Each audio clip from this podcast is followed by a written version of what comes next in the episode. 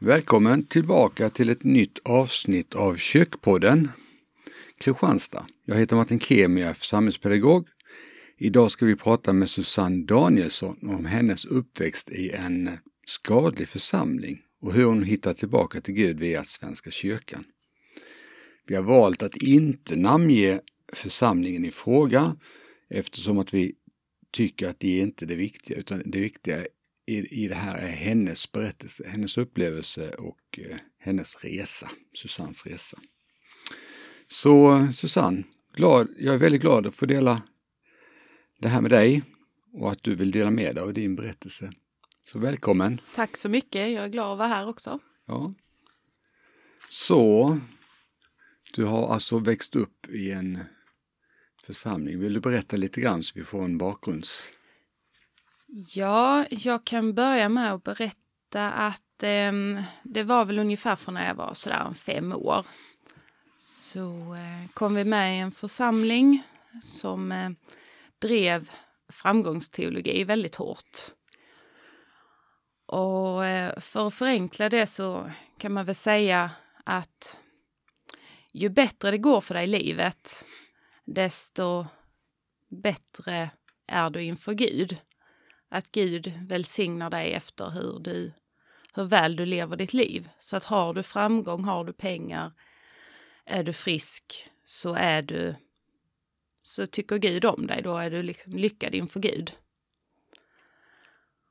Och det var ju en väldigt, väldigt problematiskt för mig och många andra barn som, som gick där. Att det blev väldigt mycket baserat på hur vi betedde oss, hur vi tänkte, vad vi tyckte och att vi kanske inte hade mm, de mest framgångsrika föräldrarna alltid. Vi var då, vi barn till dem var på automatik sämre. Vad var det som gjorde det sämre? Vi var väl eh, sämre inför Gud helt enkelt. Mm. För att vi hade inte lyckats, våra föräldrar hade inte lyckats att leva upp till det som Gud ville ha, om man säger så. Och då blev det helt enkelt till följd att vi var ju också sämre då eftersom då skulle inte vi behandlas som de som hade lyckade föräldrar. Som det fanns graderingar efter hur pass lyckade. Så vissa föräldrar, nu kommer jag inte ihåg vilket som var bra, men det fanns, antingen, det fanns mellan ett till fem som man kunde vara som vuxen då. Så, eh, och om vi då säger att femma var bäst, då var, då var du rik, då hade du ett bra jobb, eh, Gud älskade dig, eh, du levde som Gud ville. Och var du då en etta så hade du bjudit in synden i ditt liv och då fick du, fick du konsekvenser av det helt enkelt. Du var sämre. Och församlingen gjorde den här graderingen? Ja. Det gjorde den och eftersom jag då eh, till, liksom kom från ett hem som ja, jag hade inte någon hög utbildning, eh, inget, inget fantastiskt yrke. Eh, undersköterska till exempel eller så vidare och jobbade på kontor som mina föräldrar gjorde, att det var ju liksom ingenting. Det, vi hade ingen, inget fantastiskt hus, ingen fantastisk inkomst, ingen extravagant livsstil på något sätt. Och det reflekterade över hur bra vi var, alltså helt enkelt som, de var som familj eller mm. föräldrar och som människor. Och det på något sätt gick över till barnen. Eh, så jag blev, så jag blev ständigt jämförd med, med barn då som eh, hade bättre föräldrar. Um, och det kändes ju någonstans väldigt orättvist såklart. För att jag kunde ju inte som barn, kunde jag inte hjälpa hur min, mina föräldrar levde, uh, hur deras liv såg ut. Och det blev ju också då att um, barnen till de här bättre föräldrarna, lyckade föräldrarna, de fick lov att mobba oss som var sämre, så att säga. Att eh, vi fick liksom ta den skiten för att ja, det var så Gud ville ha det. och vi var sämre och vi matades ofta med det och de här då bättre barnen de blev ofta hyllade inför eh, oss som var sämre och de berättade att så här mycket älskar Gud dem och jag minns någon gång en um, i söndagsskolan då hon ritade någon sån här fin eh, ranka på väggen med blommor så, så ritade hon ja och här är då en viss person som inte är vem, här är han för att han har, lever så bra inför Gud så denna blomman får symbolisera han. Och, och det är bara för att Gud älskar honom så mycket. Um, och då var jag, eh, vad kan jag ha varit, sju, åtta år kanske, något sånt. Och eh, det är svårt att ta till sig som barn och det är svårt att processa det. Upplevde du någonsin då att Gud älskade dig mindre? Ja, det levde jag ju med ständigt. Att jag aldrig var tillräckligt bra. Eh, att jag, jag var ju helt enkelt inte bra nog egentligen att vara kristen. Eh, och det... Alltså det var ju mycket, vi fick ju ta väldigt mycket skam och skuld och den här skammen och skulden, den kom ifrån Gud. Och det är ganska svårt att värja sig, speciellt som barn, att när det är gudomlig skam på något sätt. Att eh, det är inte de som säger det, utan det är Gud som säger det. Och vad kan jag då som ett litet barn sätta emot? Mm. Och det är klart att det, det präglar ju hela hans uppväxt.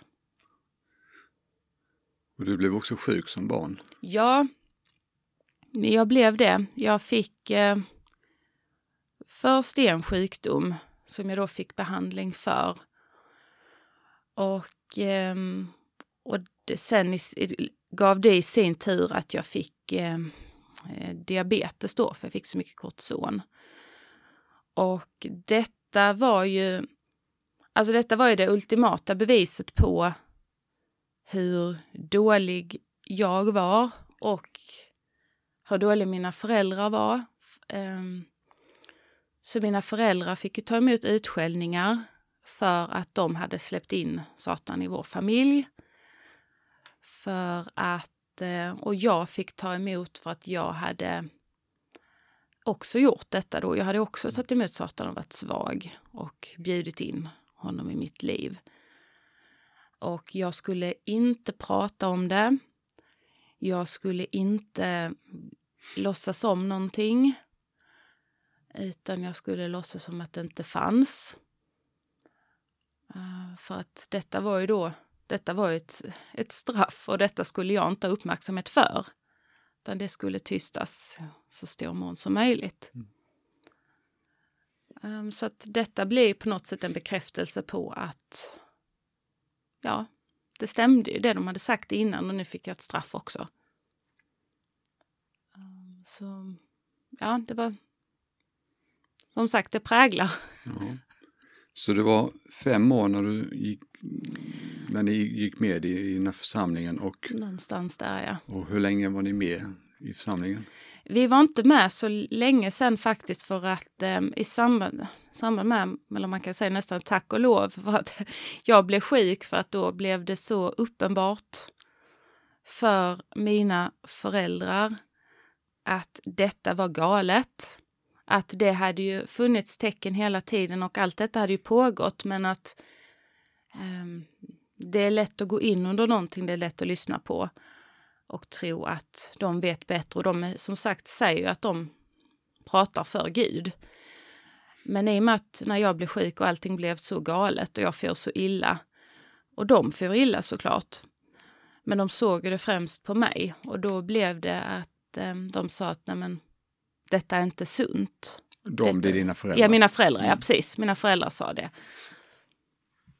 Att detta kan vi inte vara med om. Mm. Um, och det var ju såklart en tuff um, resa för, för alla, men en väldigt uh, viktig resa, ett väldigt viktigt beslut. Hur gammal är du nu i berättelsen? Eh, då kan jag vara eh, 12, 13 kanske, något sånt. Så det är sju, åtta år som ni har varit med i församlingen då. Ja, jag kan inte, ja, det är något sånt måste det väl ha varit. Mm. Jag kan ta fel på tiden där men, eh, men eh, någonstans där, Mm. ja. Kanske till och med 11 år. Eh, När jag var 11 kanske vi lämnade. Jag. Men jag gick i skolan där i ettan och tvåan i alla fall. Just det.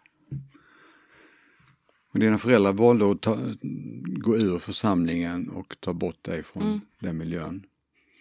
Ehm, men du är skadad. Ja, men det är klart. Det, det går ju inte att bortse från en sån grej när man har levt, vuxit upp under detta. Att Gud tycker lite sämre om mig än alla andra. Att jag är lite sämre. Och, ehm, och att Gud någonstans straffar mig eller om inte Gud straffar mig så är det kanske snarare att jag är så syndig så att jag bjuder in ondskan i mitt liv och Satan i mitt liv.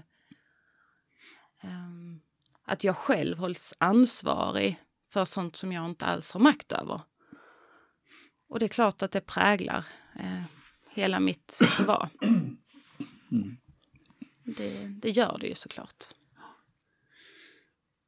Men nu sitter Mm. du här och berättar om detta så att någonstans här så har det ju skett någonting, en förändring. Vad var det som gjorde att du faktiskt hittade tillbaka till Gud och till Ja. en tro? Det, det först så, em, så valde jag att ta en paus em, några år. Jag sa till Gud att um, jag, jag klarar inte detta längre. Jag vet att du finns där eh, när jag är redo, men just nu behöver jag en paus. Så jag tog en kort paus och sen så flyttade jag eh, hemifrån så småningom och och eh, kom till en församling i Svenska kyrkan. Och den på något sätt, ehm, ja, den visade på det jag saknade och det jag ville ha tillbaka. Att den visade på, på nåd, på kärlek. Ehm, och jag fick lära mig igen att det hänger faktiskt inte på mig. Eh, Gud älskar mig. Hur jag än är, vad jag än eh, brottas med. Ehm, så att det var väl på något sätt På min vilket sätt ingång. visade församlingen det? Ja, den visade det väl bara genom att finnas där någonstans till att börja med. För det var det jag behövde som ingång. Jag behövde bara få finnas. Jag behövde min tid att hitta tillbaka. Eh, jag behövde se en gudstjänst i Svenska kyrkans kontext liksom som bara observatör. Jag behövde sitta i mitt, i mitt, mitt, mitt lilla hörn och bara få vara. Eh, inte behöva prestera hela tiden. Att jag behövde liksom inte ställa upp hela tiden. Jag behövde inte, det var inte upp till mig utan jag såg att det, det funkar och Gud finns för alla. Eh, Så det var väl där det, där det började. Kan man säga. Ehm, och sen har jag sen dess flyttat därifrån men eh, till Kristianstad nu, men den församlingen finns ju såklart i mitt hjärta och kommer ju alltid att vara de som öppnade det för mig så att säga. Min väg tillbaka. Och ehm, ja, och det ena ledde väl till det andra. Men när du säger församling, Mm. var det någon speciell person då i församlingen eller var det mer kontexten i sig? Att du gick på gudstjänsterna och I det läget var det nog mer kontexten i sig. Och... ehm, mm. Så det är en process Mm. detta för dig. Du säger Mm. att det är det här det startade. Mm. Vad är det som startade? Det startade en, en eller fortsatte någon längtan som jag hade inom mig att jag ändå eh, ville bli präst i Svenska kyrkan. Men som jag inte riktigt hade vågat bejaka den tanken eller Eh, utan jag kände, ska, ska lilla jag på något sätt som, som knappt kan bli älskad av Gud? Det var väl lite så det kändes i början. Um, och så, så hände det lite saker i livet och jag, jag kände att jag, jag försökte verkligen fly och förneka att men detta är inte jag. Just det är klart att jag inte ska bli det och det är sen att det är så långa studier, det är fem och ett halvt år som bara liksom är pluggande och det alltså, man ska gå igenom antagningsprocess och så vidare. Det är ganska mycket som följer med. Och jag kände att jag skulle, tänkte men jag ska nog läsa till något annat. Så jag började läsa då till förskollärare, men sen så um, en dag när vi, men jag kände ju att detta inte var rätt. Men jag jag tänkte att ja, detta är nog det bästa, detta blir det bästa för mig. Sen en dag så när jag eh, vi var ute vid vårt eh, hus som vi hade köpt, som vi hade börjat renovera. Och eh, var jag, min man och min dotter och så var inte född än. Och eh, då, ehm, då grillade vi eller eldade och ehm, det flög en gnista i luften och hela huset brann ner. Och då på något sätt så kände jag väl att eh, allting ställdes på sin spets någonstans. Att jag fick eh, ställa frågan till mig, vad betyder någonting i livet? Vad är det viktigaste? Eh, är det att jag lever på ett visst sätt eller är det att jag lever på ett annat sätt? Alltså vad jag ville lyssna på, på mitt inre, på mig själv, mm. på Gud. Jag omvärderade det mesta. Och vad berättade inre för dig? Att jag skulle bli präst. Det var så? Det var så. Och då kände jag att nej, nu, nu, nu gäller det. Mm. Det, är, det är nu. Det är nu. Jag, jag ska inte göra något annat utan jag ska satsa på detta. Eh, I ett tidigare poddavsnitt mm. så pratade jag med Daniel Biel om mm. själavård mm. och då var vi inne på det här med mening.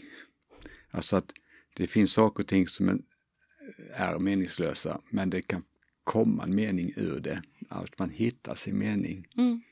Eh, vad, vad var det som hjälpte dig i din, i din resa att hitta detta? Det, det, var, alltså det är ju en, en kedja av händelser, tänker jag, som har fått mig eh, jag gick ju vidare sen då i den här processen att bli präst och då gjorde jag innan vad som kallas antagningsprocessen så hamnade jag i eh, gjorde jag en grupppraktik i en församling. Mm. Där eh, någon då och jag var fortfarande ganska osäker ändå i att, ja men vågar jag detta? Är jag bra nog? Är jag verkligen bra nog? Är det helt säkert? Och där hade jag en, eh, en handledare som och jag vet inte riktigt hur han gjorde, men han såg, jag, jag berättade liksom inget direkt, och jag, men han såg ändå att, eh, att jag kände att jag inte var bra nog. Eh, så han pratade med mig eh, om att jag behövde lära mig att jag är bra nog som jag är. Att jag är värdefull och att Gud har kallat mig och jag behöver inte hela tiden be om ursäkt för mig själv och min egen åsikt, utan jag kan få lov att uttrycka den. Um, och, um, så han har ju blivit en väldigt betydelsefull person för mig som jag inte har träffat mer än en kort stund efter detta, efter den här praktiken då. Uh, men um, han bär jag ju med mig, mm. för han var verkligen en sån person som som vågade utmana mig i det, för det var ta, inte tassade runt utan sa att nej men det är du. Det är väl det som är spännande också med mm. kallelsen. Det finns mm. två delar i den. Det är både mm. en inre kallelse men den måste mötas av en yttre också ju. Precis, det är ju så. Eh, och så bekräftar det här på något sätt. Mm. Och ibland så är det det ena som är starkt men inte det andra och ibland så är det det andra. Precis. Eh, och det är mycket så, det är mm. där saker och ting möts på något sätt, där det händer någonting. Mm. Eh, jag tänker, nu är du själv förälder mm. och ska uppfostra barn. Mm. Eh, du ska gå in i ett, i ett prästyrke, mm. du läser till präst. vad tar du med dig av detta?